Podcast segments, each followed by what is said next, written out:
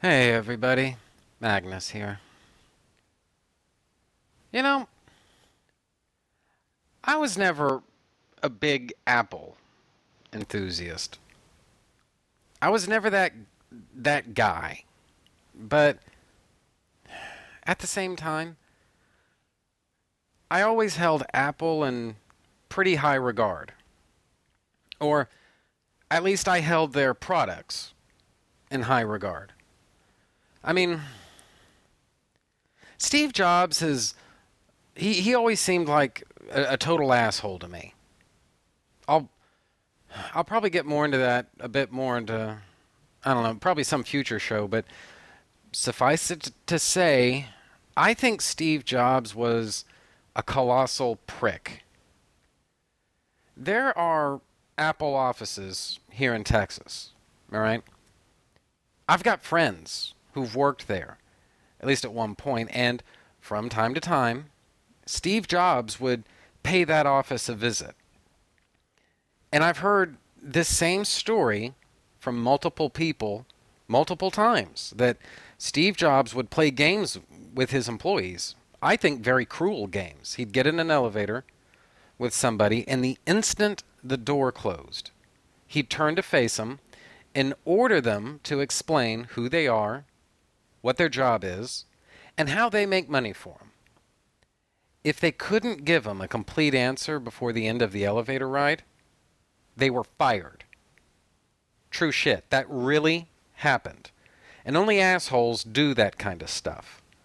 But at the same time, you can't really argue with the quality and consistency of Apple products, at least when Steve Jobs was running the show.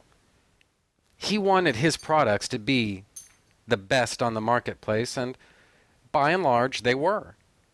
But he's been gone for a long time now. Apple has really gone to the dogs ever since Jobs passed away. Best example I can think of is the iPod Classic. Now, I've been a huge fan of the iPod Classic for very close to 10 years now. And the reason for that's because around 2007 or 2008, something like that, Apple came out with the 160 gigabyte version of the iPod Classic. This behemoth can manage a shit ton of audio and video. And that makes it very attractive to people like me who want to pack shitloads of media into small containers. Now, it came out back in September 2014 that the iPod Classic was being discontinued. And the main reason for that was because Apple was having more and more trouble getting the parts that they need to manufacture it. And the issue there is there's really no clear successor to the iPod Classic. At least, not the 160 gig version. I mean, sure, you can get iPod Touches, iPod Minis, and all that bullshit. But trouble is, none of them have hard drives bigger than 64 gigs. That's it. And that's a real pain in the ass for the people like me who like having shitloads of stuff on their iPods. Take my current iPod setup right now. I've got 115 gigs worth of audio on my iPod. It consists of shitloads of songs, a bunch of audiobooks, a lot of other people's podcasts, and and also work in progress versions of few, uh, future episodes of Trennis Magnus Punches Reality. It's all on there. There's also a tremendous variety of stuff on there. I mean, I've got punk rock, heavy metal, classical music, some novelty disco songs, film scores, progressive metal, post rock, sludge. I've even got some Middle Eastern music on there. I just like all different kinds of music. I'm not always in the mood for just one thing, and so having that much to choose from on my iPod anytime I feel like listening to it is perfect for me. But sooner or later, this iPod is going to break. Time isn't on my side here, and when it breaks, I can either pay a fucking fortune for some old, unopened, effectively brand new, but not really new at all, 160 gig iPod, or I can settle for some shitty replacement that only houses 64 gigs worth of stuff. Both of those options suck. But there's no better summary for how the mighty have fallen. If Steve Jobs was still around, he'd either force his suppliers to continue manufacturing the parts that Apple needs for the 160 gig iPod, or he'd invent some new media player that has the same amount of storage space, if not more. But that stuff isn't happening. Instead, Apple quietly put the iPod Classic out to pasture. It, it, it, was only a news item because someone happened to notice it on Apple's website. Only then did this announcement become news. And if you ask me, it's just fucking sad. It's sad for me because eventually, and maybe already, but just can't buy a decent replacement for my iPod. That day is going to come sooner or later. In fact, technically it's already here, but at least I've still got the old one. But sooner or later, I'm not going to be able to buy a new one. But it's also sad for Apple that Steve Jobs has been replaced by people with absolutely no vision or backbone. Look, if you love everything that Apple does and you think they're still in their golden age, dude, God bless. Okay? More power to you. But for the things that I use Apple products for, basically everything they create lately is fail mixed with suck. There was a time when Apple had a leader who wouldn't stand for this kind of bullshit and would move heaven and earth to make sure his customers got what they wanted. those days are over now. And it's just sad. Anyway. Now, uh, one other thing. I usually try to run a non political and non partisan type of show. But in this episode, Honeywell and I make quite a few statements with fairly political ramifications. And the reason for that's because this episode wasn't really conceived as an episode. He and I just kind of shot the bull for a little while before starting in on what would become the Big Book of Death episode. And so, what you're listening to right now is, or what you're about to listen to, is him and me uh, just hanging out, chatting a little bit, and I guess if if you want to put it in these terms, sort of warming up for the big book of death, and that's what ultimately got the conversation started. So, there you go. Anyway, now enjoy the rest of the episode. Your attention, please! This is a piece of art. His Kryptonian biological makeup is enhanced by Earth's yellow sun. Dr. Doom wears body armor to conceal his own mangled form. Worst episode ever. Why? Who shot first? Yeah. Who gives a shit? It's what's called super nerd nitpicking over something that's not really that important.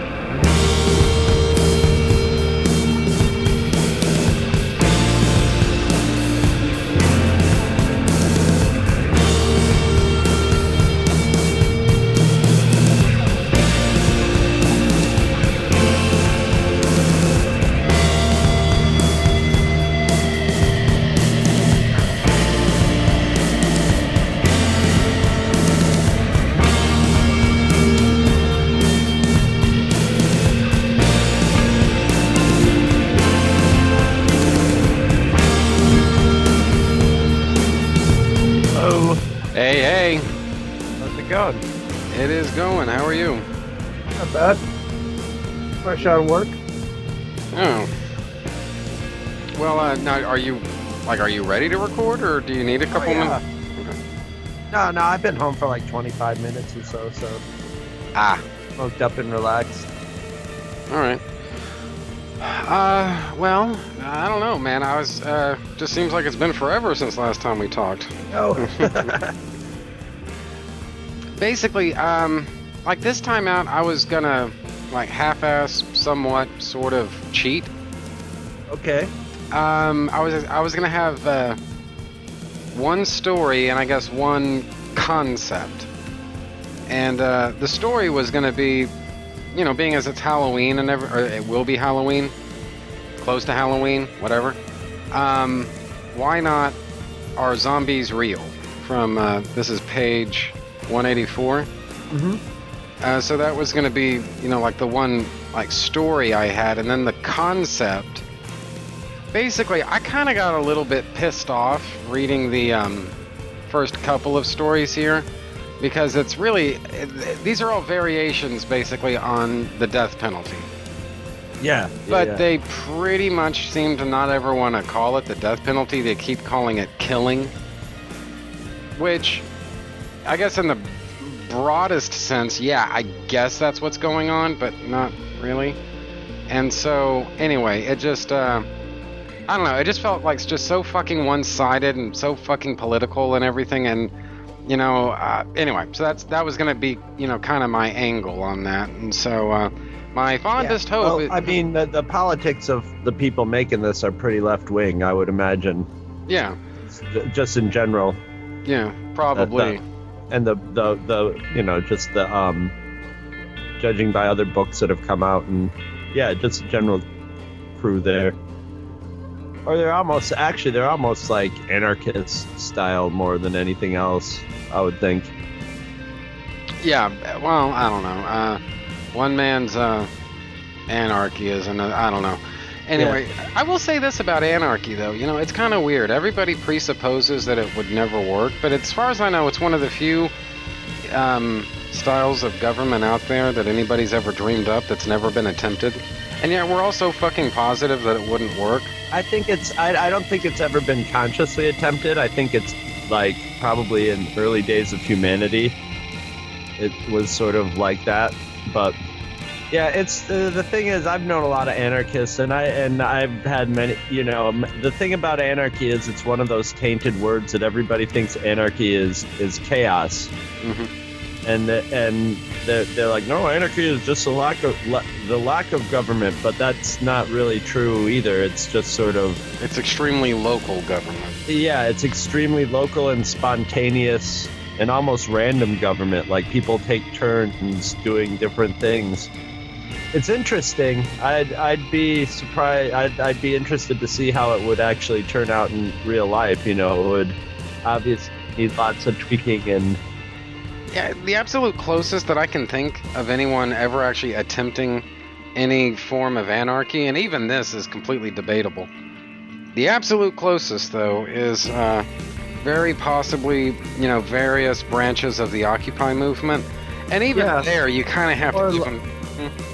Yeah, or um, I'm trying Burning Man maybe, Es- especially in the early days of it, where it would just be a bunch of people would camp out in the desert and you know have to sort of set up a city in order to to survive. Sounds John Galt to me. It is. It's it's it's like it's like John Galt on lots of psychedelic drugs. more than more than anything. Yeah, a lot, a lot of the people at Burning Man are, are probably too wasted to, to be too philosophical Well, maybe. or or coherently philosophical. Yeah, well, true that. You know, it's kind of funny though. Like as far as Occupy is concerned, I always wanted to compare that not to so much to anarchy, although kind of, but more. I always kind of thought of suppose like you've read Lord of the Flies, right? Yeah, oh yeah, that was one of the first books I ever read. Well, suppose that the boys weren't found near the end, right? Right, right. And then suppose that they had some type of way to perpetuate that. I don't, I don't even want to call it civilization, but basically the beginnings and the rudiments of whatever was starting to take shape. Suppose that had been perpetuated, right? And I kind of, it, it's a sort of interesting thought experiment because I always thought the point of the book was they were starting to get there, and then it sort of kind of got curtailed. But then you look at um, the best example that I found was Occupy Oakland, and um, and I saw somebody's photo essay about it, and it basically started off as I would a borderline hippie commune, right? But then these little divisions started coming in, right? Oh yeah, And I could. We could do a we could do a five hour show on on just Occupy Oakland. I I was in constant daily contact with O- Occupy Oakland through the whole thing, and yeah, you're you're exactly going in the right direction. Yeah, you it, all of a sudden it became all these schisms and little groups, and it it was worse. It was really bad here in Rochester. Rochester's Occupy group, the the Oakland group, were a little more seasoned. They they've if you live in Oakland, you have your y- dealings with the police and crime and stuff. They were a little more. They weren't as soft as the. Of course, the Rochester people had to occupy through winter, but it, it generally what what happened with almost every Occupy group is it, it, it divided up into little, you know, segments that all had their little power plays and and were pushing their agendas, and and then there were like all these pesky groups like like the socialists. The socialists were a big fucking problem, and so was um, MoveOn.org Now then. were, were big problems for Occupy because they came in and try. They, both of those would just come in and try to take over. You know, be like, ah, okay, we have a protest going here. You know, let the, we'll start doing things this way and and move on. You know, would try to sign everybody on to move on, and it's like, no, this is supposed to be not a left wing or a right wing movement. You know, right. it was supposed to be a movement of people generally, but it, it turned in. It, when whenever there's a protest like that, the people that turn up first are the hippie, hippie dippy activists, and they want it to be their agenda, and they want their agenda to drive everything, and they'll drive away anybody who does not agree with them. You know, if if if they're allowed to. Well, the thing about uh, Occupy Oakland that jumped out at me was that this photo essay it showed that there was these big, tough-looking, scary guys that were basically in charge of finding stolen stuff, right? So basically, if some if, if you got your iPod or whatever stolen from you, you go These to guys- these guys and they'd probably be able to track it down. If you come back in a hundred years, and, I, and this assumes that Occupy Oakland is a completely hermetically sealed environment, right? You come back in a hundred years, that's a police department, right? Um, Yep. And then there was this, uh, there, there was another tendency where basically um, there was an LGBT sort of quadrant, and basically if you're a straight white man, don't go in there, you know. And uh, basically is what it is what it came down to. You come back to that in a hundred years, it's basically the Castro district. You know, just on and on and on and on. And Right, so right. what you have here are people who are on the one hand throwing off the supposed shackles of society, and then on the other hand, rebuilding that stuff, whether they know it or not. exactly the same. Yep. And it was just so fucking fascinating because I can't say that I'm like this big anthropologist or anything, but everybody likes anthropology. I, there are very few people out there I've known, or sorry, anthropology? No, I'm sorry, sociology. My bad. Sociology. Yeah. I, I love anthropology too. But there, I, find there are very few people out there who don't like sociology, at least on some level.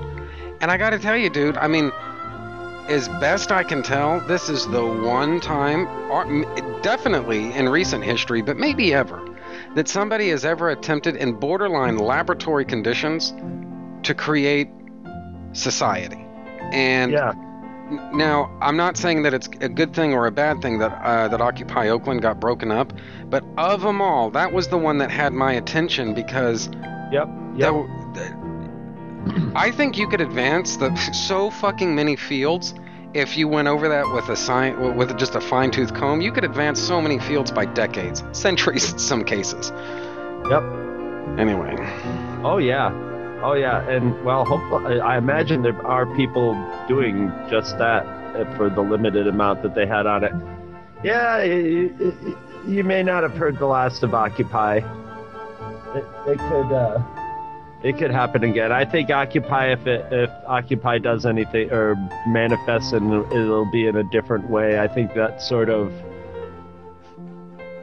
they they they really had a they they really could have had a chance, but it would have they would have had to have gotten to a point of bloody confrontation, you know, where they would have where they would have had to take some casualties because eventually they would have been removed violently, you know. At, at some point, it, Well, and to a degree, they kind of were. Yes, yeah, but but at the at the same time, all of them sort of pulled up camp at the same time. They all just sort of got, you know, it could have been they could have they could have kept trying to hold the play hold the park, you know, until they could could have kept trying to push it and push it and push it until either either something you know violent was done to them or people started like getting curious and they needed to attract what they failed at doing was attracting joe sixpack and you know suburban people and you know people of all political stripes. They did not reach out to the right and they should have. They should have been reaching out to the tea party. They, uh, even though they totally disagree with the tea party and the tea party could have disagreed with him with them they they should have been trying to find like there's scraps of common ground you know? There's always scraps of common ground and their failure was to try to find those. They, they didn't even want to try to find those. You know i i i got in so many fights with occupy people where th- they were just like you know why would we want the tea party here? And it's like because they're americans like you you know? Yeah. the- it's it, it, the the polarization is so You know, there are, there are so few conspiracy theories that I that I find really tenable. But one that I thought had a germ of merit, right? And keep in mind, I don't give a damn about the Koch brothers. First off, I really don't think they're the mustache twirling villains that people want to make them out to be. You know, but no almost almost nobody is you know what i mean i mean i mean if you lived if if you were a fly on the wall in the koch brothers house they they would be they would be like rich people and they would probably say things that were assholish every once in a while but you know when they were around their family they'd probably be just like anybody else you know what i mean know, and and There was a somebody floated a theory though, and I gotta tell you, I thought this had a, and I want to be careful how I always say this, just a very small germ of credibility to it, right? Think about when Occupy Wall Street, which I think was probably the granddaddy of them all, as far as like chronology. Mhm. Think about when Occupy Wall Street kicked off, right? Not so much the year, but the season, right? It was, um, as I recall, October and going into early November of 2011. In other words, that's pretty fucking close to winter. And basically, it goes like this. This conspiracy theory I heard basically went like this Occupy was. Occupy in general, but specifically Occupy Wall Street. The Koch brothers, uh, it was basically a false flag operation instigated by the Koch brothers. It wasn't designed to be a real movement. It was designed to attract real activists, but it really wasn't uh, designed to be a like a real movement. It was they basically, whether they knew it or not, they were agents provocateur. The Uh-huh. idea being, supposedly, expose the left wing for being a bunch of you know, just whatever they are, weirdos.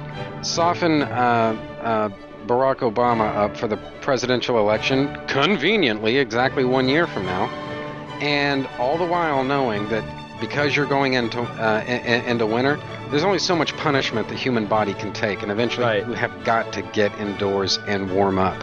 And so the idea is that it was going to be a flash in the pan, here today, gone later today. And that's basically all it was. And if you look at like the timeline of things, if honestly the one thing that makes me just not believe it is the fact that New York City is as liberal as it is. I really don't think it would have been easy for the Koch brothers to pull something like I don't care how rich or influential you are. I don't think that could have been easily accomplished there, you know, but apart from that, it's one of the few conspiracy theories I've ever heard that I honestly thought, you know what, there might be something there. I'm not going to sign It my name be- to it. it could be done. They would have had to have. They, they definitely would have had to have been manipulating. But the thing is, the left is kind of easy to mani- manipulate in a lot of ways. They, they, they, they are predictable in, in a lot of the stuff that they do and the way that they do it. Well, they're very Um, collectivist in their thinking to begin with. It's not hard to lead them. Well, the the, the problem with like uh, the left, as far as the subsection of protest movement and stuff like that, is there's a lot of um, nostalgia for the old days of the hippie days of of protest, Mhm. and there's a lot of people who are in the the entrenched organizational roles that were there for that, you know, who were who were you know around around for that and of that age. And they you know a lot of times they w- have this air about them that hey i was at kent state man. I know you know hmm i know what to do i know what to do with this and i know how to handle this you know i know how to run a protest and and um the problem with that is that's you know 50 years ago the the the people that they're protesting against have had 50 years to counter figure out countermeasures and figure out how to diminish those pro- protests. And it's just and they're just another protest. They're they're they're nothing new. And they don't stick in people's heads. But a lot of the young people uh, want to be are you know young proto hippies and they idolize people like that. And and they go along with it. So they end up just using the same tactics over and over again. And if they would just use their brains a little bit and come up with new tactics and have there, there was a big schism in the occupy movement. A lot of the occupy movement were more of the mind of anonymous. It was like sort of like there was the biggest clash of philosophies was the anonymous thinking which was definitely outside of the box and then there was the you know hippie thinking which was Traditionalist almost. yeah let's get some chants together let's drop some signs you know let's get some granola going around literally that's what it was in Rot you know it's like you went there and it was like hey everybody i have some soy milk over here to share and like oh and everybody would go over and stuff and it's just like jesus christ they have no idea that they're fucking stereotypes you know Right. some of them are really nice people that I've known for years, and it's just like you have to attract different people other than oh, there's some soy milk over here, you know. It, it, but those are the people that come to those things first, you know, and uh, and uh, oh, it, the mo uh, the mo I think Rochester here was probably the most unbearable Occupy in um, in the whole country. They they they cut a deal. They cut a deal with the city that, to let them stay on their in in their area for a certain amount of time, and then left when that time. Well, the time's up. Well, you know, it's just like you guys don't get it. But as far as like people being like walking, talking stereotypes and just like swayed by every stupid YouTube video they saw. Occupy Portland was the grandmother of them all. Still is. Occupy Portland's about the only really like active Occupy Facebook page still, and it's full of yahoos. Oh my god, so frustrating talking to Occupy Portland. They they actually do shit. They actually or- mobilized and and um g- voted down putting um um what you call it in the water in Portland um Fluoride? fluoride yep Hmm. they voted it down because you know and and I'm like dude you guys you know they, they think they're Alex Jones conspiracy theory that's old fucking um oh what the hell It was old in the 90s, dude. I mean, Oh no, that was that that stuff's from the 50s. They were picking on that in Doctor Strangelove. You know, they were making fun of the there was a right-wing conspiracy from the 50s to the 80s and then in the 90s it became a left-wing conspiracy. The whole fluoride makes you dumb, depletes your vital fluids. I look back on it, since we're on the subject, I look back on it, you know, uh, it, then as now, the way I felt about Occupy Wall Street, which it felt like that was the one that got the most attention, you know, but it just, it felt to me like it wasn't that they. I I heard people say, well, they had no platform, they had no message. I don't think that was Occupy Wall Street's problem. No, I don't either. I think that what happened when they. The problem was they started off basically on very common, literally on common ground. They. It was not. Look, the the symbolism hopefully is not lost on anybody. Wall Street. That's the message. And the minute Period. That's it. Yeah. And the minute they try to expand beyond that, like some dumb son of a bitch typed up a manifesto that basically outlined their principles, and I'm like, okay, whatever credibility this thing just had is now gone because every single one of these platforms is so left wing that there are there are probably people in freaking Sweden who are like, okay, dude, settle down, you know? Right. Right. Right. I mean, Occupy was not a platform to bring. Everybody was like, "Oh, dude, we, this is where we're gonna find the the charismatic person who's gonna." lead the lead this but and and there were people going where's occupy's leaders and spokesmen you know and what's what's their message. And the message the, the thing about the message is the media could go oh uh, what's the message? What's the message? Everybody knows what the message was. It was just just by the act and where they did it was that it was all you needed. And occupy was basically a big should have ju- at the simplest level been a big microphone. And it was basically occupy should have been just like hey we're getting screwed by you know the influence of money in our government and our government it's basically taxation without representation uh, again. And you know and and it should have been a forum for people to go and meet and talk about it and talk about what they wanted to do about it and and or or what what that or or try to learn something or try to tell or try to add something to it and it it, it should not it should not it should have been open source i guess would be a good word Well, it Or- just felt to me that was the moment, you know, when that could have been a sort Yeah. of a trans ideological type of movement. Because I don't care who you are, I don't care how conservative you think you are, or how liberal you think you are, or moderate, or fucking whatever. Anybody, anybody can say that, you know what? There are way too fucking many lobbyists in Washington, and too fucking many of them represent these huge multinational banks and conglomerates. And, you know, this is supposed to be a government by the people, of the people, for the people. And this is this is not. Um, and, and you know what? That is a fundamentally conservative message.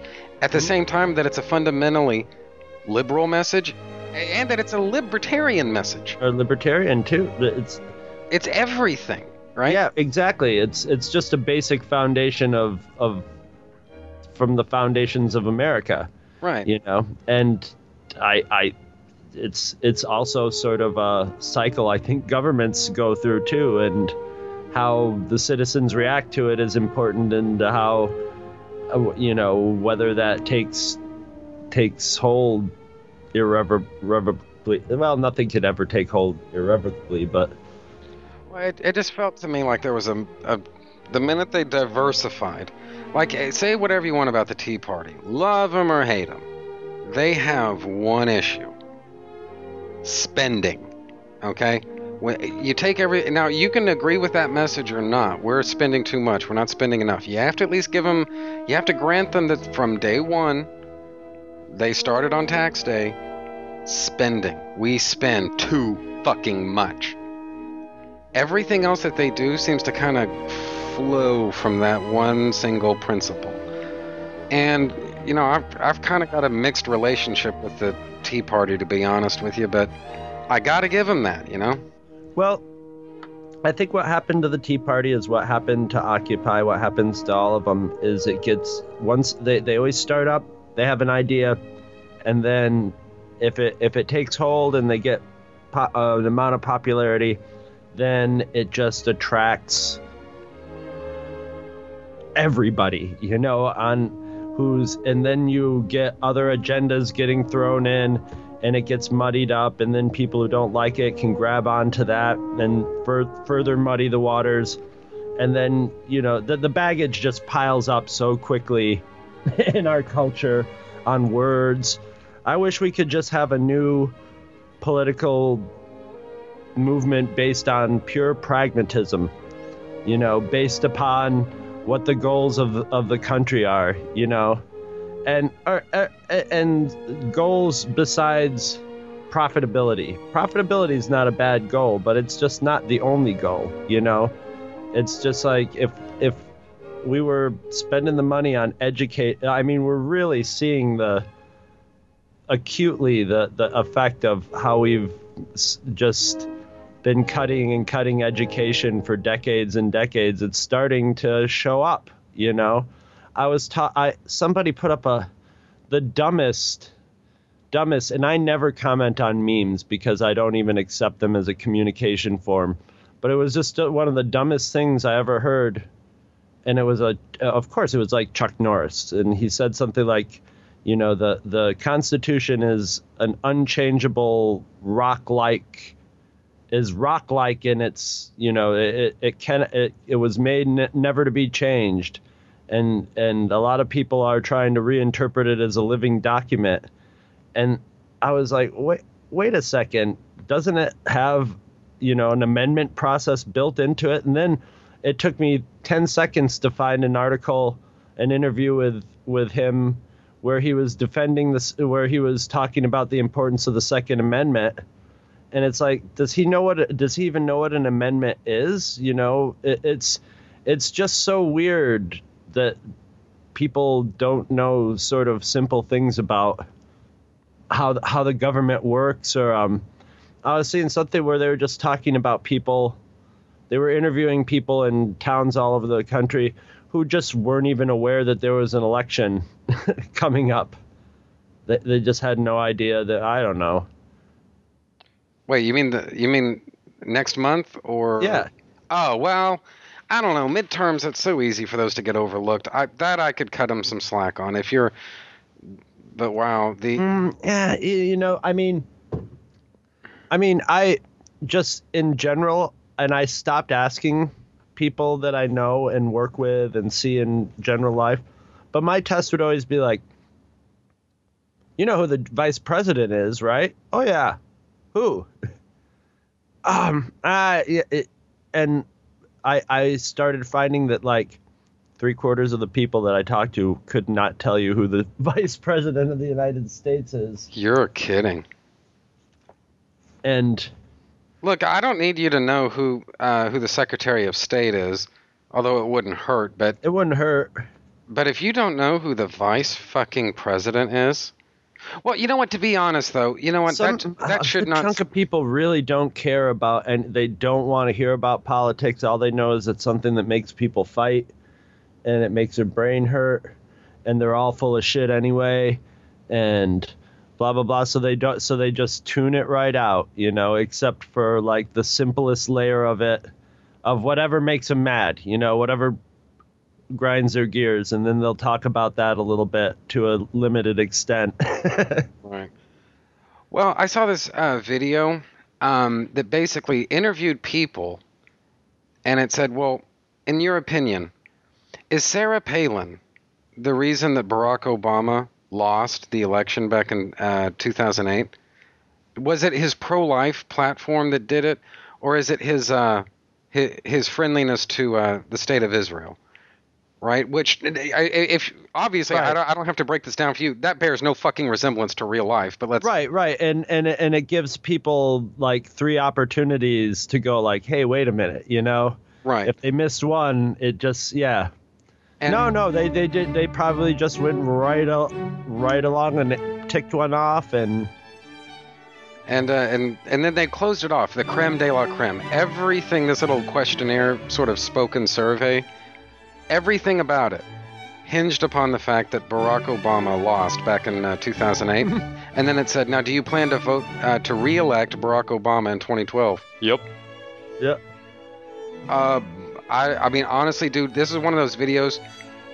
I think it was like 20 minutes long or something like that. I couldn't bear it I, anymore after watching the second person or third, no, the third person completely fucking carpet bomb this this thing.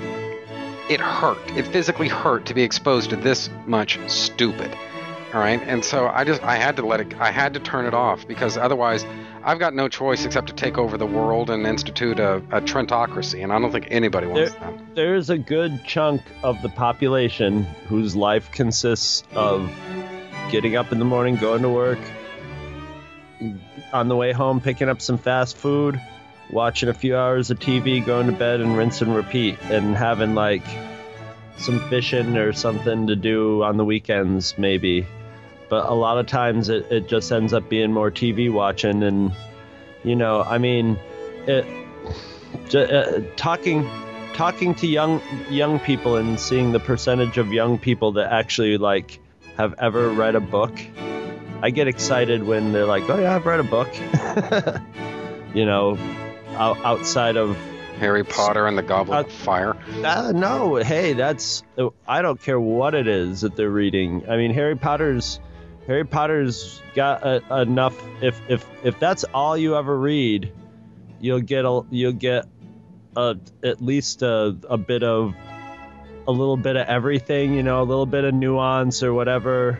You know it's not a tale of two cities or anything like that. But it's something you know? It's there there's something about the act of reading and the way it, that you know there's watch watching a movie you're being fed uh, a a picture you're being fed the whole the whole thing. Mm, and when you're reading a book well there's a your imagination's engaged watching something or um but when you get to the point of reading or listening to something or listening to someone say tell a story or or a book on tape or something like that then parts of your brain start firing that aren't firing when you're watching something because those parts are creating the visual aspect of it in your mind and your imagination and you're working whole you're working your imagination you know? So almost any kind of reading probably more so fiction or something that's or at least very descriptive even nonfiction actually does would would do the same thing but uh it it, it just completely works it, it's a different thing you know you might see the same story in a movie and read it in a book, but it's it's going to be a completely different experience to do it. And once people start reading, they figure that out. But these days, there's just not. And kids, kids, all the kids usually get through school cheating through the books, or they'll they'll. You know, they'll get cliff notes and stuff. Well, people did that when we were kids too, but it's a lot easier with the internet now. Well, the um, just to kind of run with the the Harry Potter example, right? Harry Potter and the Goblet of Fire is it's one of the most frustrating cinematic experiences of my adult life, and that's saying something, dude. That's I'm putting this in the same breath, you understand, as Superman fucking Returns, right? That's the kind of disappointment we're talking about. Did you read the books? Oh, of course, yeah. Okay, so And- yeah, so you know, I mean, just to condense them down into the movies. Well, what what bugged me was the big picture sort of got adapted, but the whole thing and and just putting aside, you know, technical stuff like this subplot or that character or what have you. The thing about it that ultimately just burned my balls was I think the problem a lot of people have with books that they have a real affection for getting turned into movies. There's a part at the end of the movie, right? I don't know if you've seen the movie or read the books or what, yeah, but I've, I've read all the books, seen all the movies. Oh, you, all right. Well, you, you remember that bit at the end where Harry and uh, you know his little group go up to uh, uh, the Ministry of Magic on a supposed rescue mission for Sirius. The, Yes. And then and there's a sequence in the movie right where they're wandering around the Department of Mysteries, and they're looking. They think for Sirius, but what they find is number one the prophecy, and then number two the Death Eaters.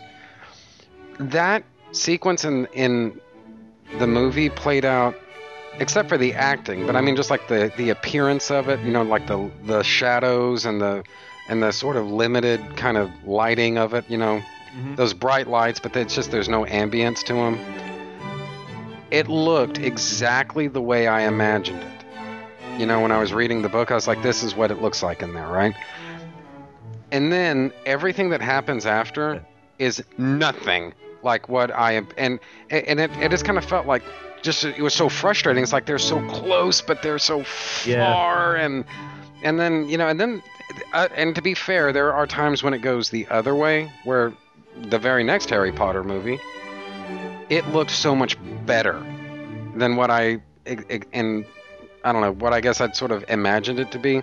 It still kind of had that sort of Velveeta-y kind of over the top acting and at, at a lot of points, but when you get away from that, there were a lot of I think really cool ideas going on there that weren't necessarily present in the books.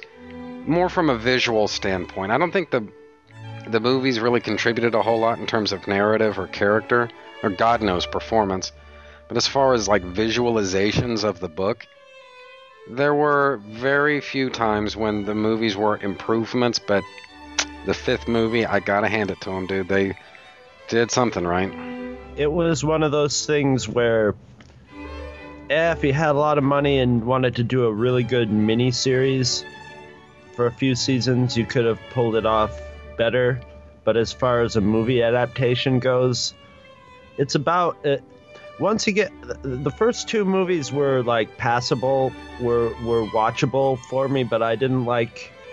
I can't remember who the director was. Christopher Columbus. Uh, yes, yes, yes.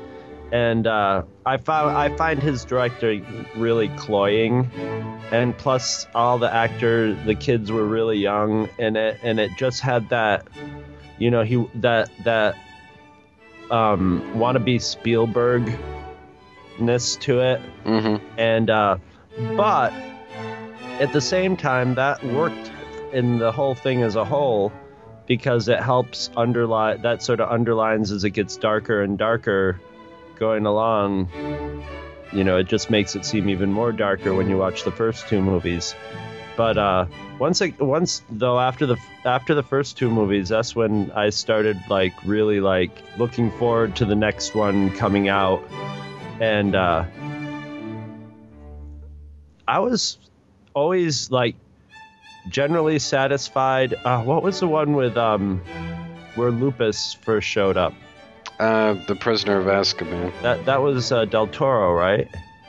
Was that Del Toro? That, No, that- um, Alfonso Cuarón. Quran, yeah. That was where I was. That was where I was really starting to get excited about it because A Del Toro Harry Potter movie has my money, no questions would be asked, sight unseen.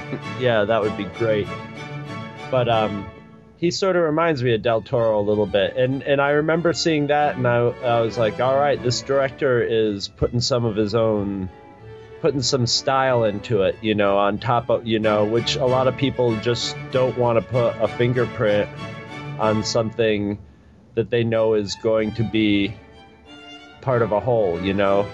So so a lot of directors will dial back their style and stuff, and uh, he did not do that at all. And there was always that was the one that where it was the most pronounced, but there was always a little feeling of that from all the movies after that. I thought. yeah, I thought the movies, like visually speaking, got a little more generic after that. That was definitely the most stylized.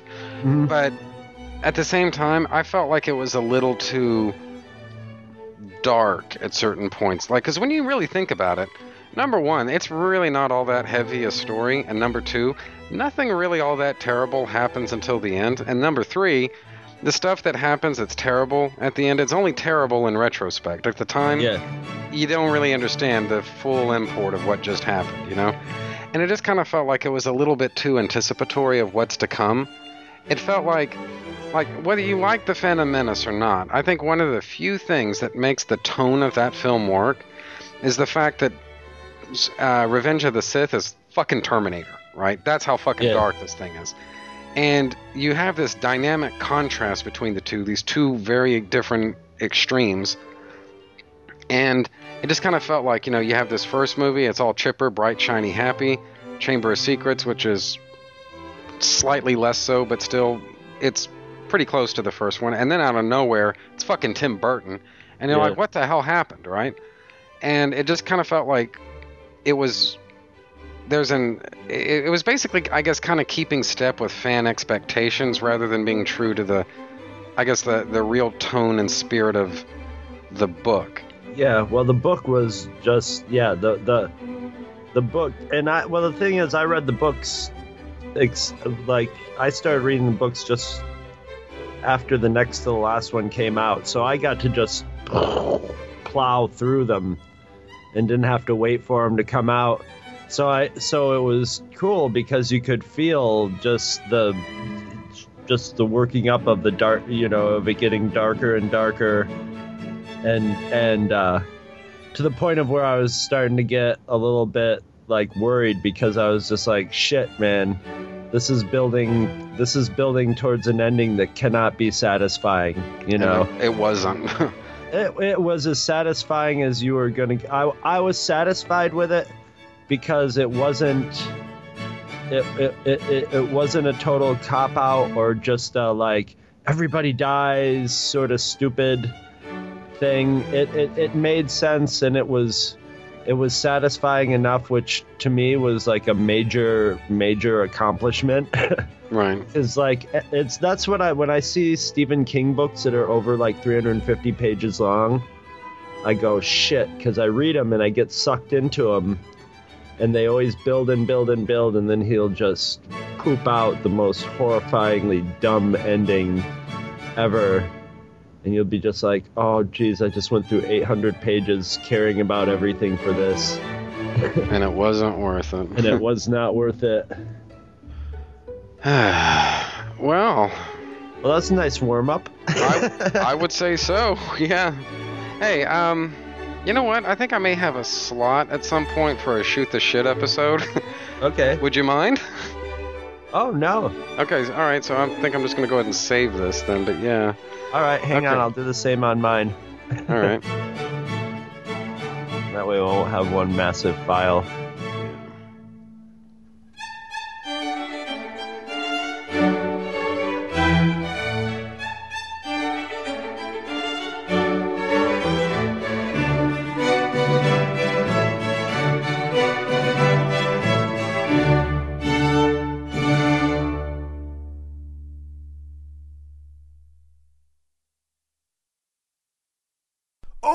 Suckeros! Moria Clawhammer here. Thanks to a tax loophole and a life insurance policy, I have an authentic Mexican taco stand. The explosive taqueria! Well...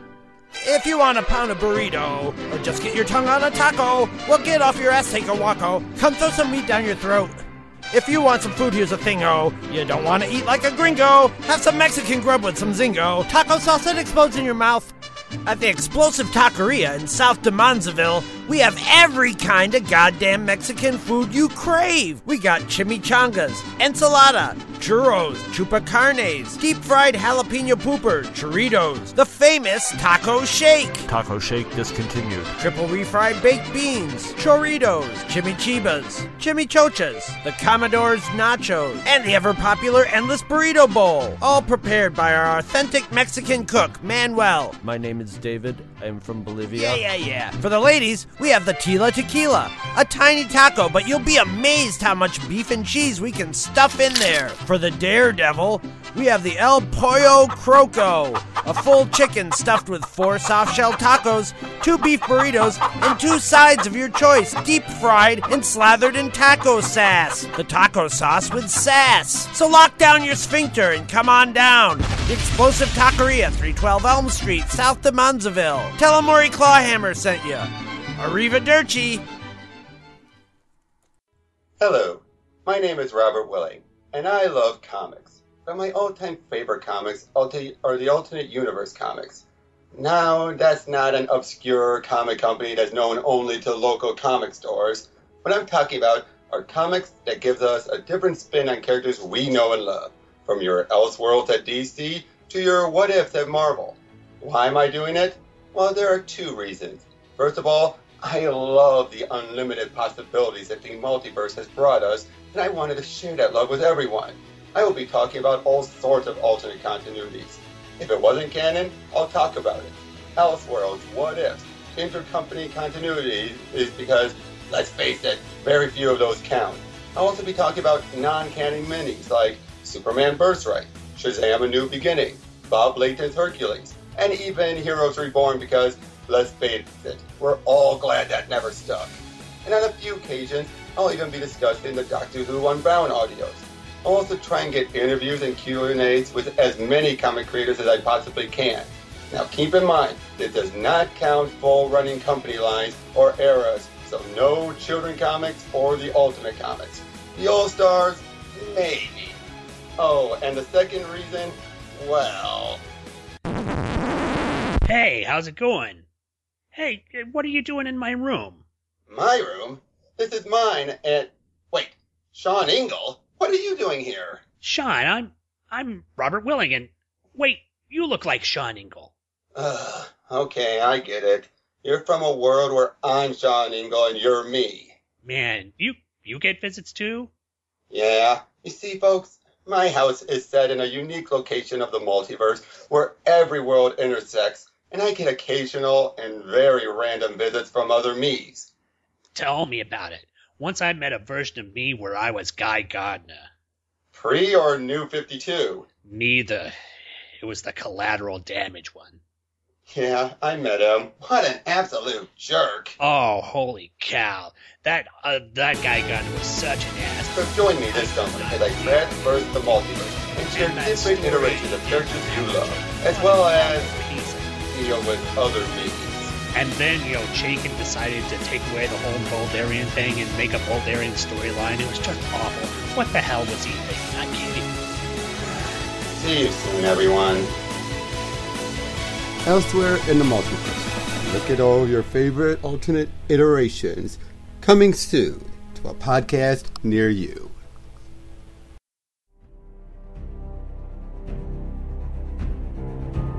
It started in November 2010 when one guy decided it was time to show the denizens of the internet that there was more to Superman's adventures from the 70s and early 80s than Alan Moore and Kryptonite Nevermore.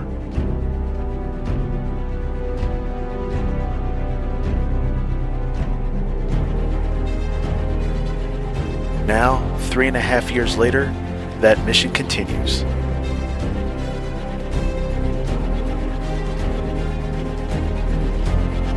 This is Superman in the Bronze Age.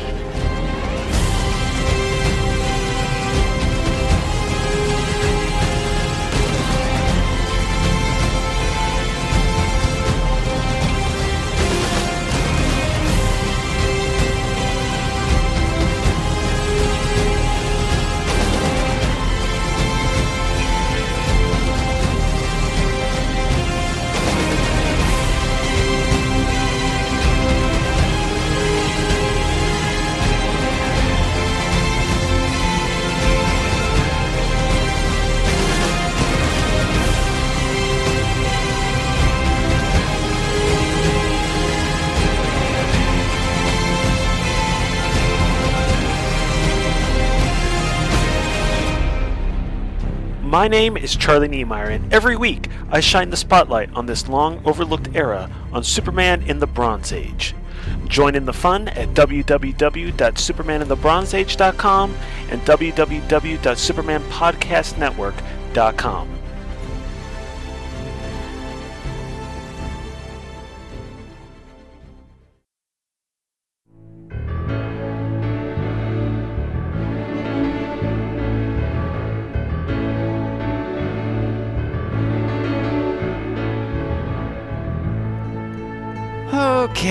I'm back now, and I've got a little bit of feedback to go through here.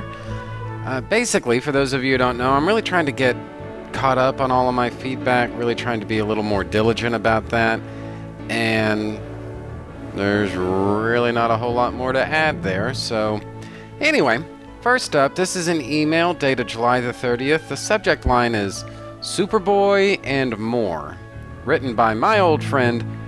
Fanboyamus Prime, and he writes Greetings, Magnus. This comic was interesting, and the cover I think could work today with Uncle Cypher crushing a cell phone in one hand. I'll put this email on pause and say, for those of you who don't know, I did a uh, an episode. It was part of my uh, Superman mega series ages ago, right? And the uh, the uh, the cover in question, the one that uh, the one that he's talking about here, that Prime is talking about, this is Superboy number 150. And I've always had a real soft spot for that story, and I wanted that to be part of my Superman Mega series, you know, celebrating Superman's 76th anniversary. And so that was one of the issues that I talked about. And I have to agree with you, Prime. Um, you know, that is a. First off, it's just a really cool uh, cover image by Neal Adams, I think. I'm actually not completely sure of that all at once, um, and I'm really too lazy to check. But I'm. I think that was Neal Adams. And um, basically, what it it was the sort of kind of shock cover. I, I can't even say shock cover, but it was the type of uh, attention-grabbing cover that I think, especially the late Silver Age, was kind of known for. In this case, it was um, Uncle Cipher crushing a phone. You know, he jerked it away from Jonathan Kent, just took it right out of his hand, and is crushing the phone in his own hand, while Superboy's kind of standing in the background and watching the whole thing proceed with just this look of horror stamped on his face, but nevertheless, he's powerless to do anything for reasons about which the cover does not elaborate. That's the whole point. Why would Superboy be powerless to stop something like this? And you're supposed to ask yourself that question, not have an answer, and then read the story to find out. And this is the kind of thing that I think, again, was very common in the late Silver Age, and it really is just a, a, a good, attention grabbing cover.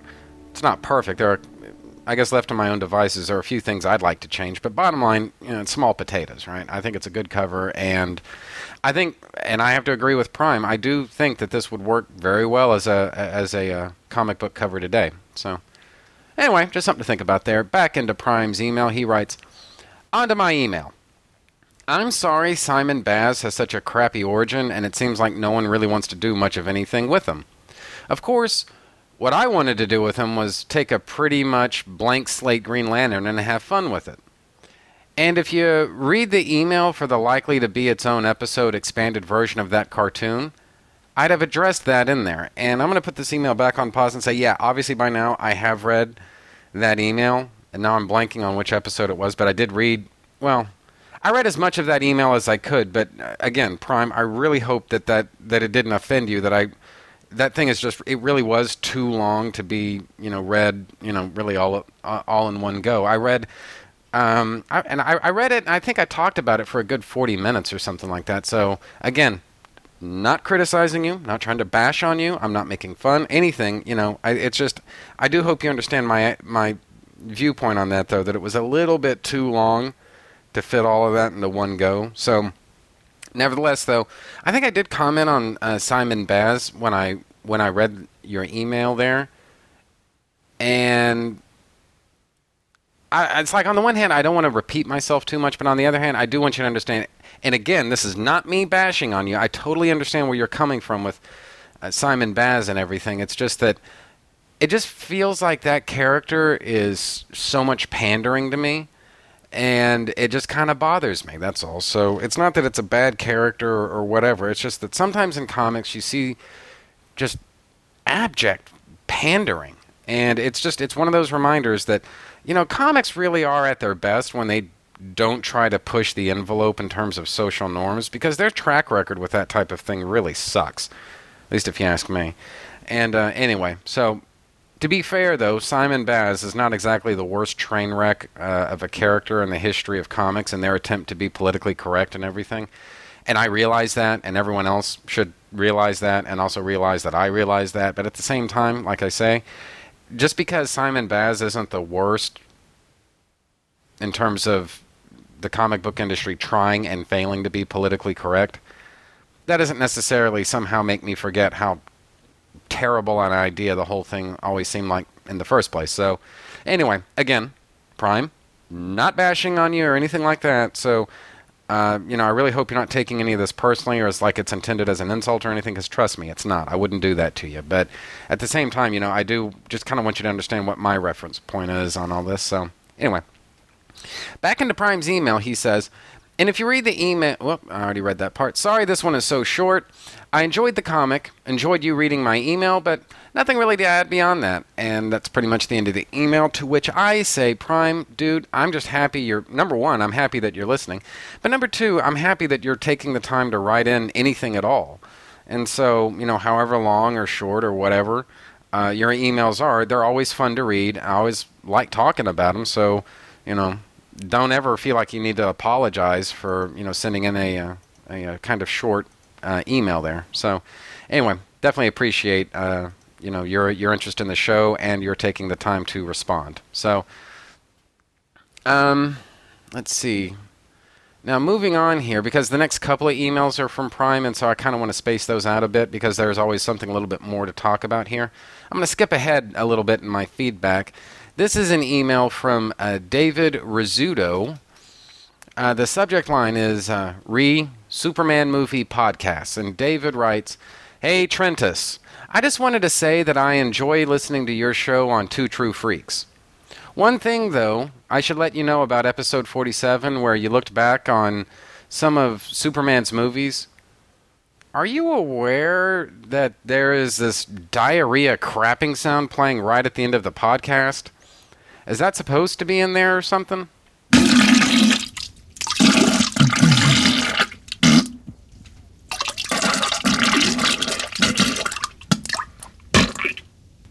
Well, I'm going to put uh, David's email on pause here and say, you know, David, I am, you know, I'm really happy that you noticed that uh, because what ended up happening was I just thought I'd put that in there sort of as a joke just to see if anybody noticed. And fucking nobody noticed. Or if they noticed, most people didn't comment on that. But it's interesting to me that you did. And so I guess, first of all, thank you for noticing. Thank you for listening. Thank you for noticing. And then also, thank you for taking the time to comment on that because I was starting to think that joke fell on completely fucking deaf ears. So uh, thank you very much. I appreciate uh, you taking the time to, to write about that. Now, to get back into David's email, he writes Anyway, I agree with most. Uh, I agree mostly with what. Oh, I'm gonna have to. Sorry, I'm not, not paying attention here. Let me try this again. Anyway, I agree with mostly about what you said about the Superman movies, especially how Superman 2 is way overrated by fans who bash on other Superman adaptations, especially Zack Snyder's Superman. I'm going to put this email on pause and say my objective whenever I do that, just so everybody knows, it's not necessarily to to piss all over the Christopher Reeve movies so I can talk about how awesome this other super this other version of Superman is. It's not really like that. To me, all or most versions of Superman outside of comics, they all have something redeeming about them. There's always something there to enjoy. And I'll look, I'll be the first to admit, I'm pretty ecumenical as far as my views of Superman media are concerned. Um, and now I'm getting a text message. So apparently, Stasis Magnus uh, agrees with me. So that's very good. All right. So anyway, my, like I say, my view isn't to, or at least my intention isn't to to to bash on the Christopher Reeve movies, make fun of them, or anything like that. The idea really is to say that it, I kind of resent this attitude that those movies, the first one in, uh, in particular, are these examples of just absolute, total perfection. Nothing could be done better. They're uh, definitive. They're perfect. Uh, you know, et cetera, et cetera. And so there's that. And if you feel that way, fine. But then the but then other versions of Superman tend to get bashed on for flaws that these supposedly perfect and flawless Christopher Reeve movies have as well. And that's the part that that, that irritates me. All right if, look, if, if people enjoy uh, the Christopher Reeve version of Superman, dude, who am I to take that away from? You know? But at the same time, though, bashing on Smallville or Man of Steel or Lois and Clark or, or whatever else because it has this, this, this, or this. Well, dude, what I notice is that nine times out of ten, that same stuff can be said of the Reeve movies, but for whatever reason, I don't know why, but for whatever reason, those movies tend to get some kind of a free pass on on certain things, and it just it, it just sort of irritates me, you know. And so that's really the, the purpose of it. It isn't to. Uh, it, it's not about ruin any, ruining anybody's good time or or whatever else. It's certainly not about you know pissing on those movies because honestly, I really do enjoy them. No, well, maybe not so much Superman 2, but I really do enjoy them. It's just that you know if if you really want to go over this stuff with a fine tooth comb, my attitude is that number one, the Christopher Reeve movies have just as many weak spots as anything else. And number two, those weak spots are pretty goddamn bad. All right. Otherwise, look, everyone's a, uh, everyone's free to enjoy or not enjoy whatever they want to. All right. I'm not trying to ruin anybody's good time. I just want to, you know, basically, um, uh, I, I guess I, I, I just want everyone to sort of just try to take a balanced view of things. That's all. That I guess ultimately that's that's all I really want. So, anyway, get back into David's email though. He writes, "That being said, I do agree with you that the Lester cut is much better than the Donner cut. The only thing I somewhat disagree with you about uh, the Donner cut is the Jor-El scenes. Don't get me wrong. You got a very good and insightful point about how the scene is unconvincing as a father and son dilemma. But as simple as it sounds, the reason why I like these scenes a lot is because someone is at least trying to convince Superman that giving up his powers so that he can go to bed with Lois is a bad, bad idea. I thought Lara was too easy in comparison. Otherwise, I don't like the Donner cut at all. And I'm gonna I'm gonna put this email on pause and say, you know, dude, that is the exact type of thing that I'm talking about. All right, you're you're basically. It looks to me like you're basically taking a balanced view of this, and you're not necessarily accepting my word as gospel. But you do see that, you know, I at least have a point that's worth considering, even if you don't agree with it. So that's fine. You know, and uh, you know what? To your point, I actually kind of agree with that. You know, Lara did kind of roll over a little bit and let Superman have his way. Now she said that, yeah, you know, this will take away your powers forever. You can be hurt like an ordinary man. And then she did this really weird thing where it's like Susannah York came out of the crystal or whatever the fuck that was supposed to be. Like this is like a three-dimensional, uh, I don't know, projection of Lara or what? I don't know. And she's, and then she actually kind of casts a little bit of doubt on Superman's decision by saying, "My son, are you sure? Are you sure you want to do this? Are you sure this is the right thing?" And otherwise, she I agree with you. She did kind of let it slide a little bit. Whereas in the Donner cut, you're right. Jor-El actively tried to talk Superman out of it. And so on on on those bases, I guess that's fine. You know, I agree with you. It's just that ultimately I see a lot more right with the Lester cut than I do with the Donner cut, and that's all. So, you know, dude, uh, I think you and I are pretty much on the same page here, and even if we don't agree on that one tiny little thing. You know, it's good that this isn't becoming a, you know, a, a point of contention where you know you're not listening to the show anymore, you're not writing in or whatever. So thank you very much. This is I, I really like your email here, is what I'm saying. So anyway, get back into David's email though. By the way, if you ever cr- uh, come across any Nolan Batman fan who complains about Superman killing Zod in Man of Steel, or still whining about uh, Burton's Batman killing villains, you can always show them this link, and then he links to uh, you know this other page here, where the Nolans admit admitted that Batman killed in their first two films. It's from their official book containing the screenplays from all three films. I don't know if you were aware of this, but I thought I'd share uh, this with you in case. I'm going to put the email back on pause and say, you know, dude, I didn't know that. Um, honestly, though, what I've noticed is that the Nolan Batman fans, it's like they've all sort of gone into hibernation or something. I don't know where they are these days, but they're not the aggravating presence on Facebook that they used to be.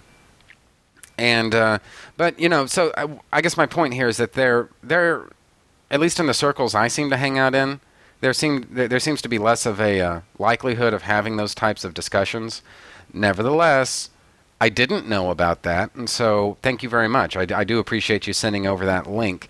Um, you know, it's it's uh, good food for thought, if nothing else. And I guess if I come across um, any uh, Nolan Batman fans who are just so entrenched in in their views of Batman, not so much as a costumed comic book superhero, but as a standalone sort of I, I don't know outfitted sort of science fiction type of character.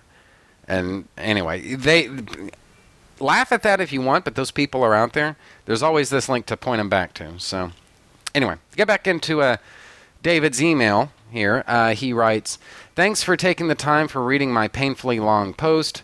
Signed, David, the Laughing Fish. And so, uh, David, you know what, dude, your your email here really wasn't all that long at all, and throughout, all you did was make good, reasoned arguments, and uh, you know, you raised a lot of strong points. And so, honestly, what's not to like? You know, so uh, thank you very much. I do appreciate you taking the time to you know write in and you know let me know what you think. And always, of course, I appreciate you taking the time just to listen. So definitely there, uh, there's that. This next email, this comes from Mark Lax. The subject line reads Superman, or sorry, subject line reads Smallville, Superman, and the rest. Mark writes, Hey Magnus, this is my first time writing in. Love the show, so I thought I'd drop you a line. While Smallville wasn't perfect, it was probably the best live action portrayal, post crisis, of Clark and the Superman universe. The relationship between Lex and Clark cannot be duplicated. We watched both characters literally grow into the people they would become. I'm going to put this email on pause and say, you know what? I never really th- thought of Smallville as being a completely post crisis show.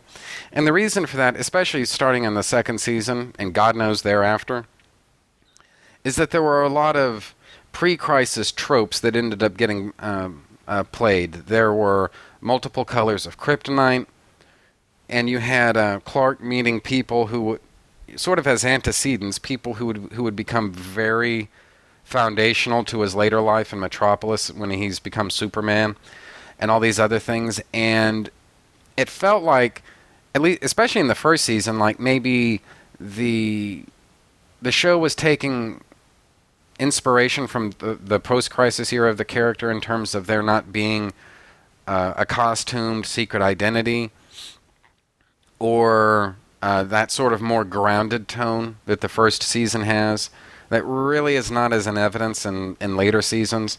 But by and large, you know, I kind of regard Smallville as being a very pre crisis type of Superman. And to me, that's a compliment. But, um, you know, I don't know. This is one of those things that it ultimately comes down to influence and how much influence you see of the post crisis versus pre crisis. And I don't think that there's a single answer on that or there's a there, there's a single formula. At least for me, I see more pre-crisis stuff, but you know that's just me. So either way, though, um, you do you you do raise a good point there. So um, as to the characterization, you know, Lex and Clark, you know, I tend to agree, and it's one of those things that I've only really come to appreciate, sort of in retrospect, where at the time that these episodes were coming out every week, it was a little hard to track the uh, character arcs and everything. But rewatching all of that stuff now for these retrospectives that I'm doing, just to kind of give you an example, at the time that I am recording this feedback section, I've pretty much recorded the bare bones of what will become the uh, first part of the season five retrospective. Now, obviously, you're not going to be hearing that for a lot of years, but you know, I I want to record at least a couple of things every week. And Smallville stuff really is the easiest to record because I've got so many notes and things that are always ready to go. So um, that's not always, but you know, obviously I have made a lot of progress in terms of getting that stuff recorded. So my point though is that it's easier to see these character dynamics whenever you can analyze really the entire series at large, but whole seasons at, in one go, knowing what the future is going to bring, you know. And I think that when anyone else holds Smallville up to the same scrutiny that I've been holding it up to, they're going to find uh, very similar results, I would imagine. And um, it just, you're right. I don't think that this level of uh, character development is ever going to be quite equaled. The reason is because it's very unlikely that we're ever going to see another adaptation of Superman along the lines of Smallville and what and everything that Smallville did, and so uh, that's one of that's a I, honestly that's another reason that I just cherish the show, knowing that something like this for Superman is very unlikely to ever happen again. And so it now has its own little unique slot in, I guess, Superman's history that really, there's nothing out there that's really, that you can really compare it to. Now, as much as I enjoy Man of Steel and I think it's a great movie, the comparison to Superman the movie is a little. It, I would say I would go so far as to say is comparing Man of Steel to Superman the movie is inevitable. We're all going to do it. There's not likely though to ever be anything that comes down the pipeline that you, that we're going to compare Smallville to because it's it, it is just such its own unique entity. And so yeah, that's actually a good point. I may not have ever thought about that, but yeah, Smallville really is unique in that regard. So anyway, to get back into Mark's email though, he writes with uh, with with that, the show grew as well, from the typical freak of the week to a series about characters that were actually quite complex. I think current comics missed a great opportunity to integrate Lionel Luthor into continuity. Though they tried to introduce Chloe, they waited too long, and I think the character suffered from a bad creative team, but that's just my opinion. I'm going to put this email on pause and say, you know, I've always wondered how viable Chloe Sullivan is as a comic book character. And the reason for that is because in the first season of Smallville, she was kind of the surrogate for the audience. She was sort of our she wasn't our point of view character, but she was the, I guess the realist in the group that was sort of asking the same questions that the audience is asking. And so that was I guess her literary purpose there. More broadly though, uh, she's a, sort of a Lois Lane prototype maybe is the best way to put it. And because of her similarity to Lois, and then later her kinship to Lois, it did, it, it did always kind of make me wonder that this is not going to be an easy character to bring into the comics because she already has so much in common with Lois to begin with. Giving Chloe a unique identity in the comics would be a pretty tough thing to manage because there's a sense in which she's kind of a Lois Lane clone to begin with. And so that was a problem that I think the show had somewhat when Chloe and Lois were both in there at the same time that Lois's character development there were I, there, obviously we're nowhere near that in terms of dis- uh, discussing that in my Smallville retrospectives yet, but I do believe there was a point when Lois Lane's character development in Smallville jeopardized Chloe as a character. And I don't think it's an accident that right about the time Lois started working at the Daily Planet is right about the time Chloe was shown the door. It had to be that way. Because uh, ultimately you're left with these two such similar characters, and if Superman is capable of falling in love with Lois Lane, Chloe Sullivan has a lot of those same qualities. Now, as I've gone through my Smallville retrospective, I've outlined what I think are very plausible reasons why Clark wouldn't choose Chloe but would choose Lois, even though they are so similar as people. But ultimately, that's the kind of stuff that you.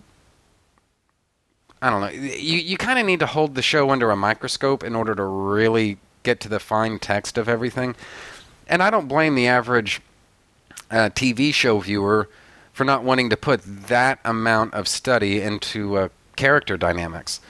And so something had to be done with Chloe, and I think ultimately they found ways to use Chloe in ways that work to Chloe's strengths and benefits as a character, and still preserving who she was before, but moving her in a different direction to give Lois room, basically to become Lois Lane. So overall, I think it works. But that's Smallville. Bringing her into the comics, that's going to be a pretty tough chore, and I'm.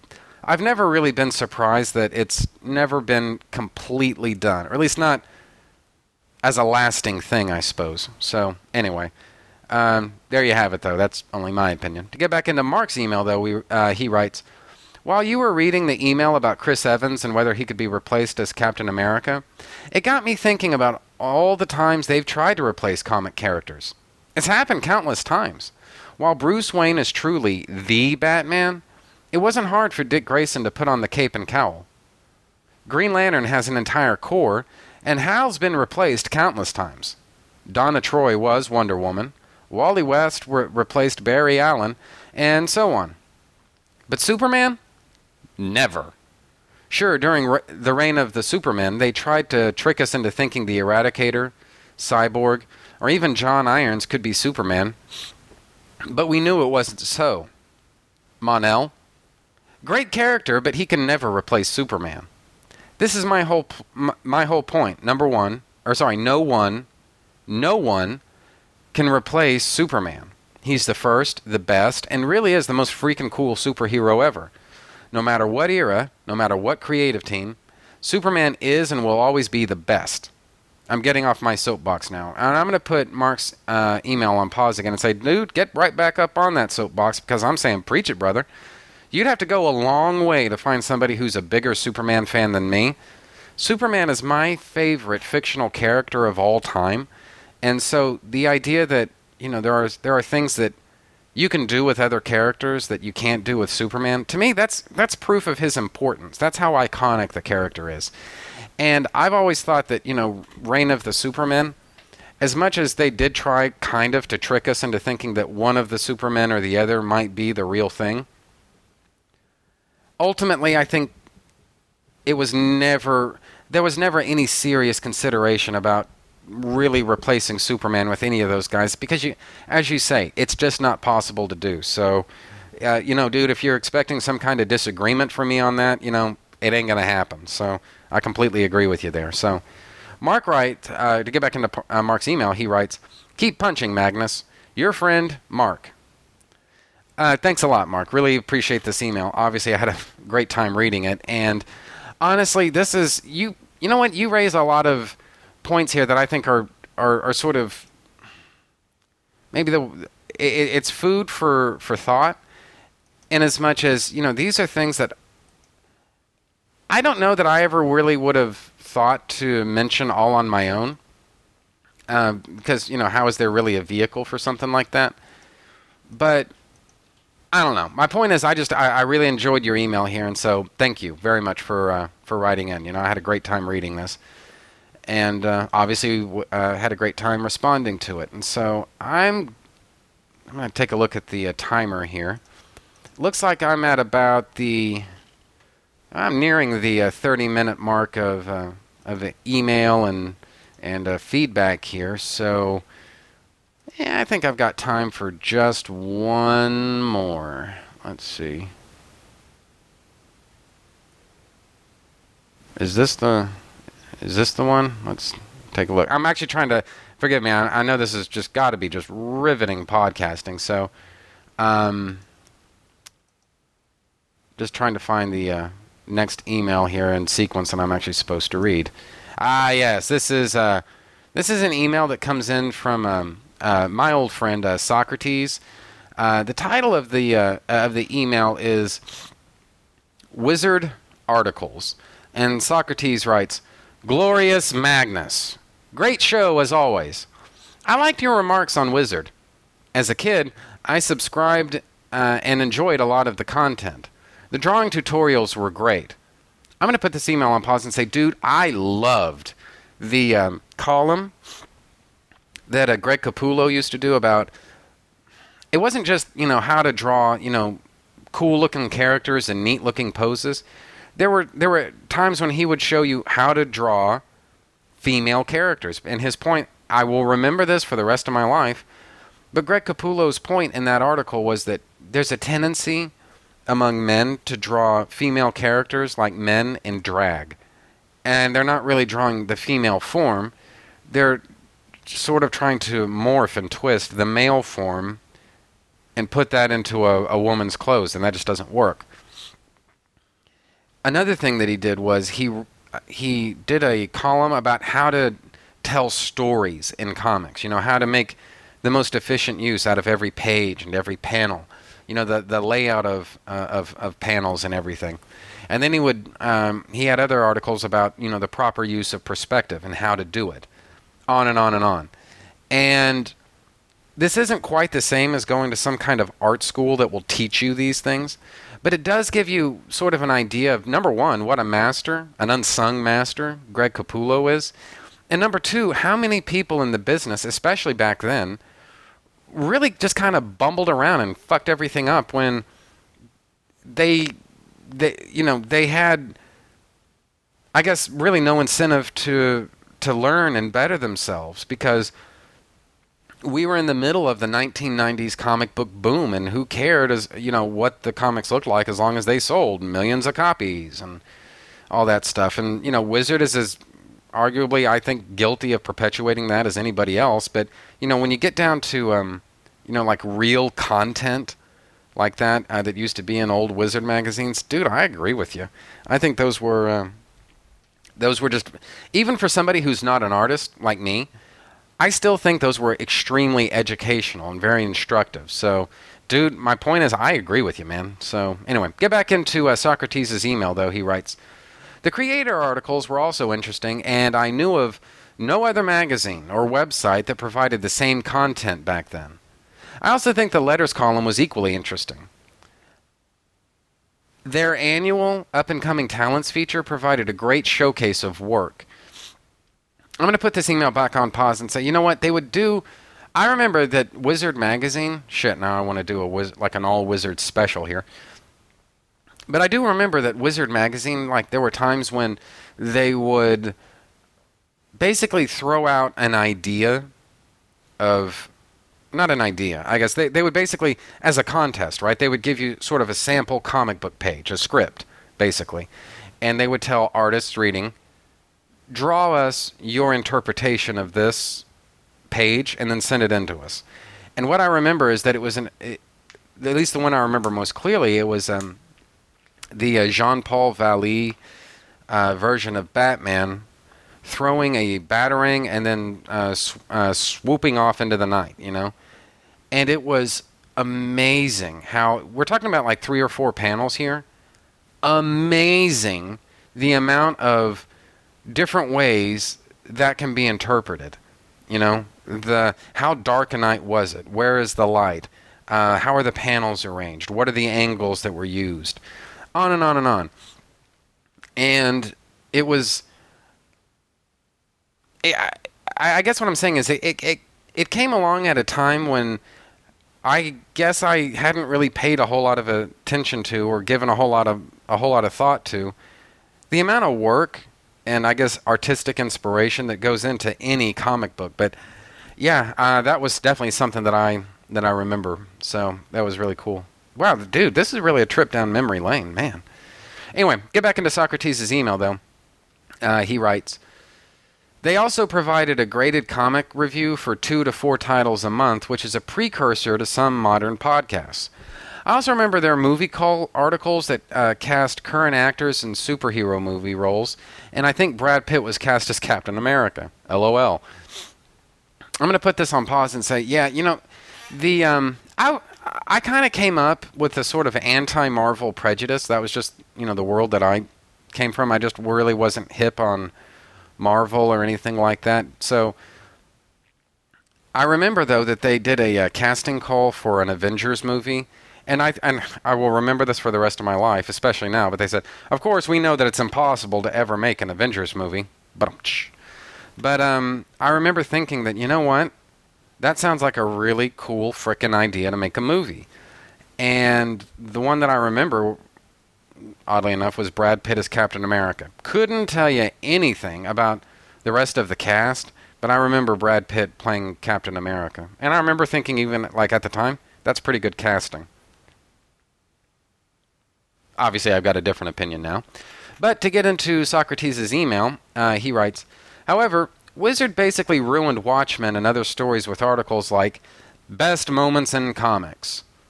I'm putting the email back on pause to say, eh, you know, I don't, I, I don't know about that because, well, it, actually, first off, I'm not sure what you mean by ruined. If you mean, I don't know, overhyped and overtalked and just kind of played out certain comics, then, well, I don't know because I hadn't read Watchmen since that's the example you use. I hadn't read Watchmen uh, at the time that um, that moment where uh, Ozymandias says, "Why would I tell you about my master stroke if there was any chance of you affecting its outcome? I put this in motion half an hour ago."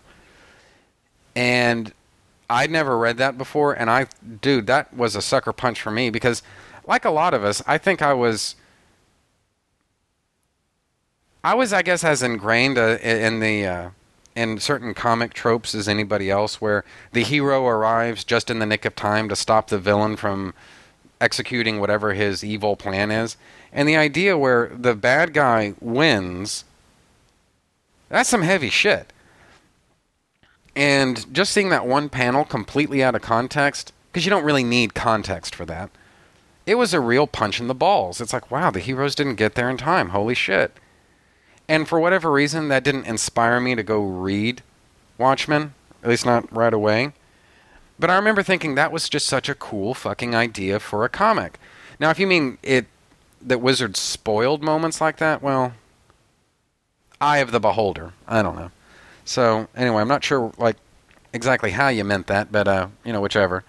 Anyway, to get back into uh, Socrates' email, he writes.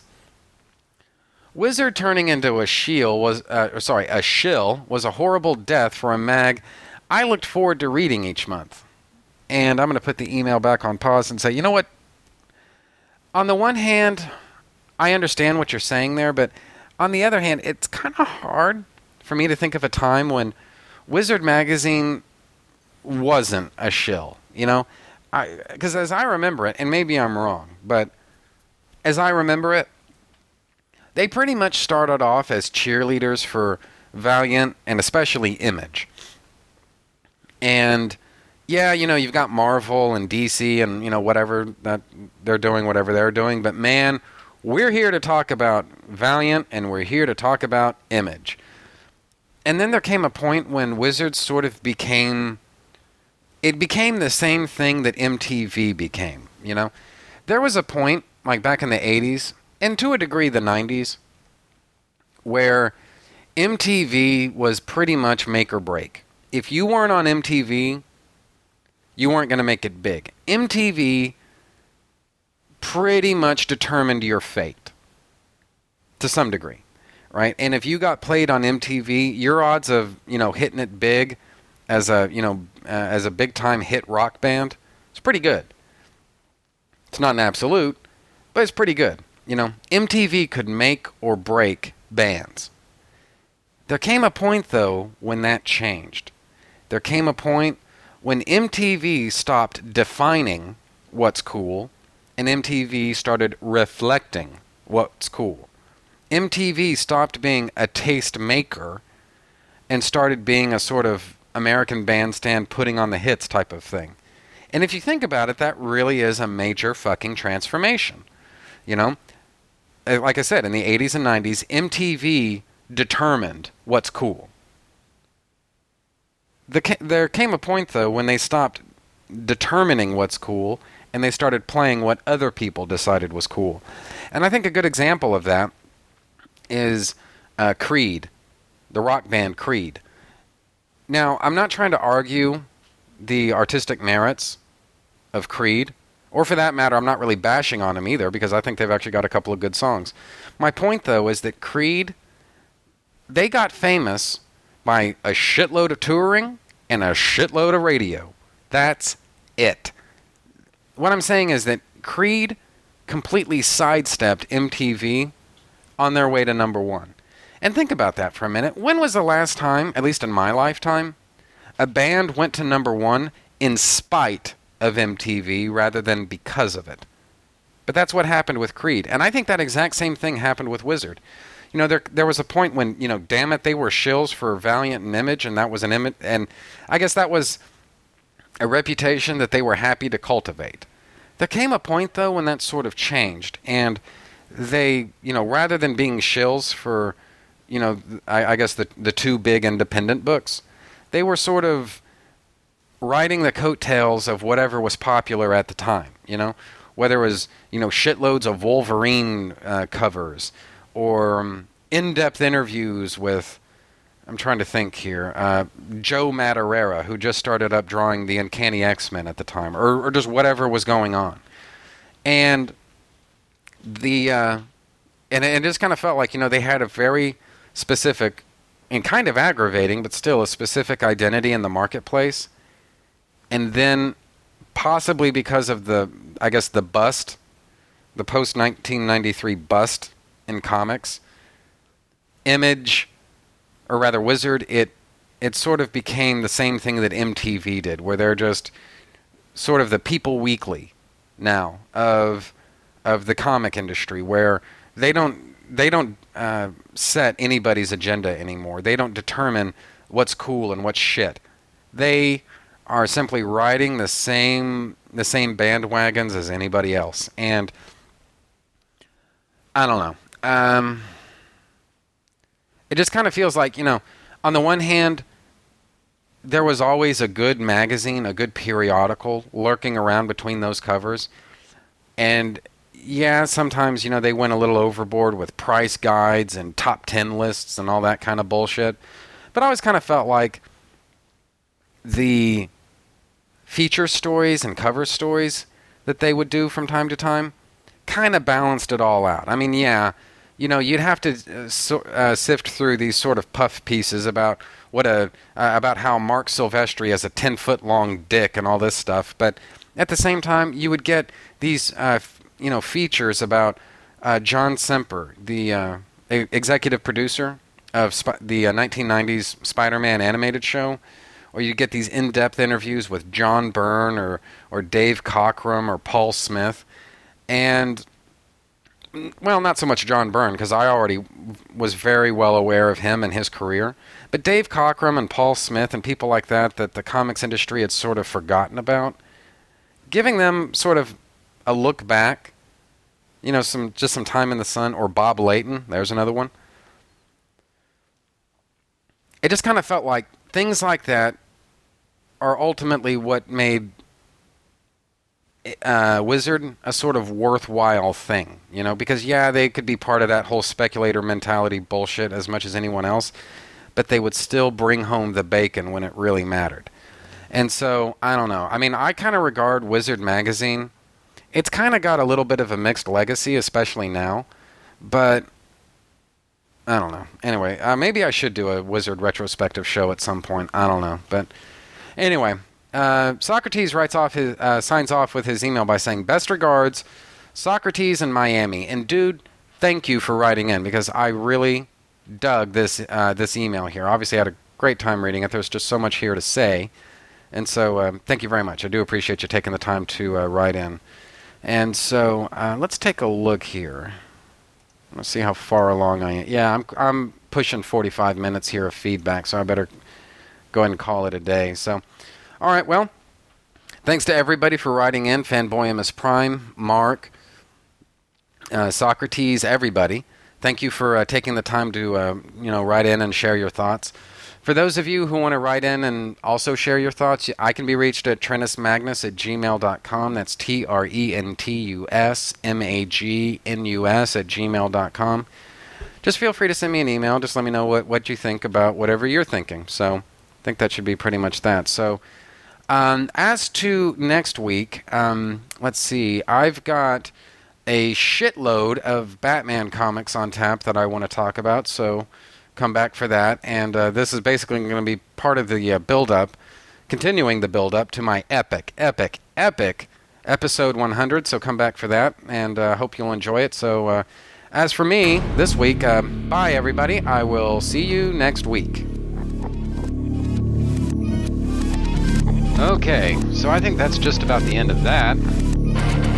Trentus Magnus, Punches Reality, is a proud member of the Two True Freaks podcast network.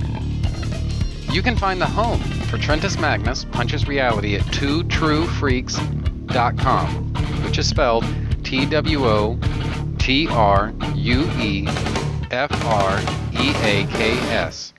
You can also find it on Facebook just by searching for Trentus Magnus Punches Reality. There you can interact with your fellow listeners and also see notifications of new episodes when I put them up. You can friend me on Facebook by searching for Trentus Magnus, which is spelled T R E N T U S S M A G N U S S. You can email me and my parole officer at trentusmagnus at gmail.com, which is spelled T R E N T U S M A G N U S. Do you have a suggestion for a topic?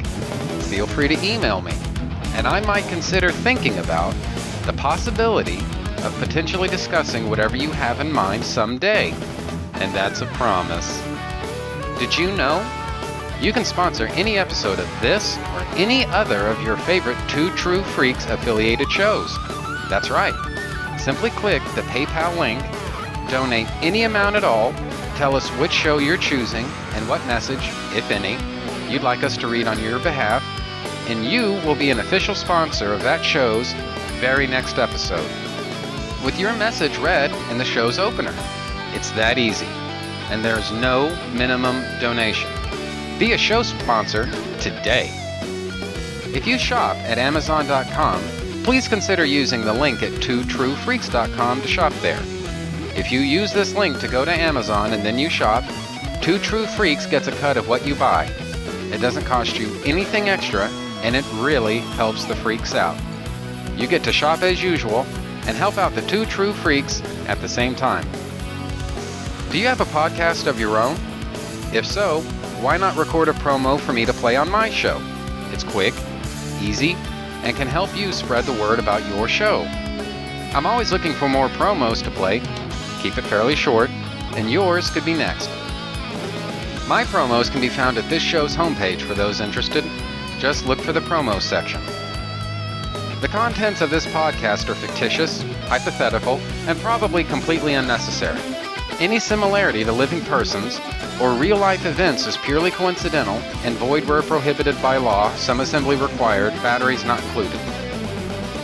Trentus Magnus Punches Reality is a Magnus Media Enterprises Limited production in association with Demonsacor of Milan, Italy.